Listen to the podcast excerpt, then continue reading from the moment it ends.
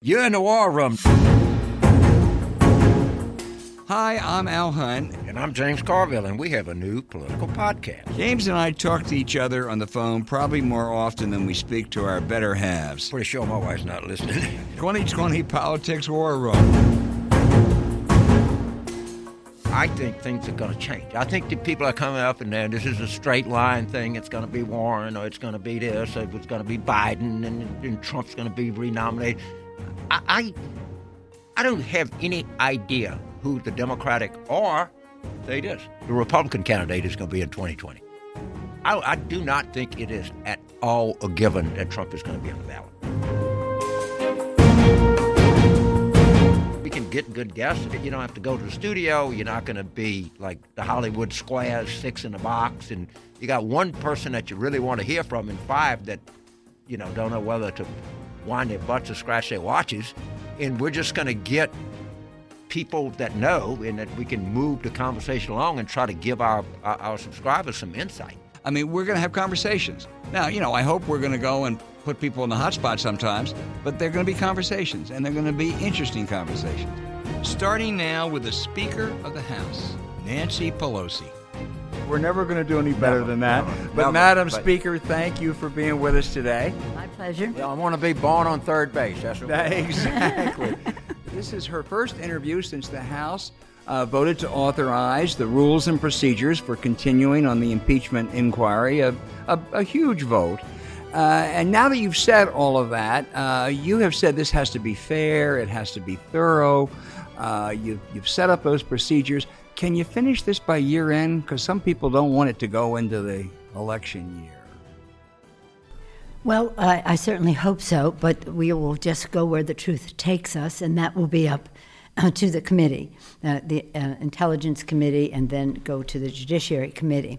When we um, all agreed that we would get together and talk some politics and policy, little did we know that it would be just minutes after this vote would be taken on the floor. What this is about for us is that no one is above the law. That is just the principle. We take an oath to protect and defend the Constitution. This isn't about his personality, his policies, his behavior. That's all for the election. This is about was there a violation of his oath of office to the Constitution of the United States, and how do we honor ours? What was the kind of triggering event in your mind that, that made you go from being skeptical to at least supporting a, a, a further look in this? September 17th, 2019, which was the anniversary of the adoption of our Constitution, September 17th, 1787. That was the very day that this issue exploded, hmm. that the President of the United States used his office to undermine our national security by withholding congressionally voted funds for military assistance to Ukraine, undermine our national security to the benefit of Putin, jeopardizes the integrity of our elections by saying this will be granted or withheld depending on if you get me, help me in the election, essentially.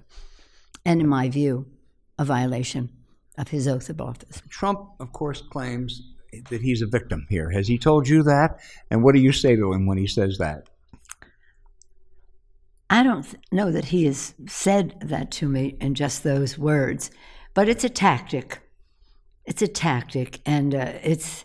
Let me just say, he's the president of the United States. When he became president, I thought we have to do whatever we can to help him be a good president for the people. Our whole agenda is for the people.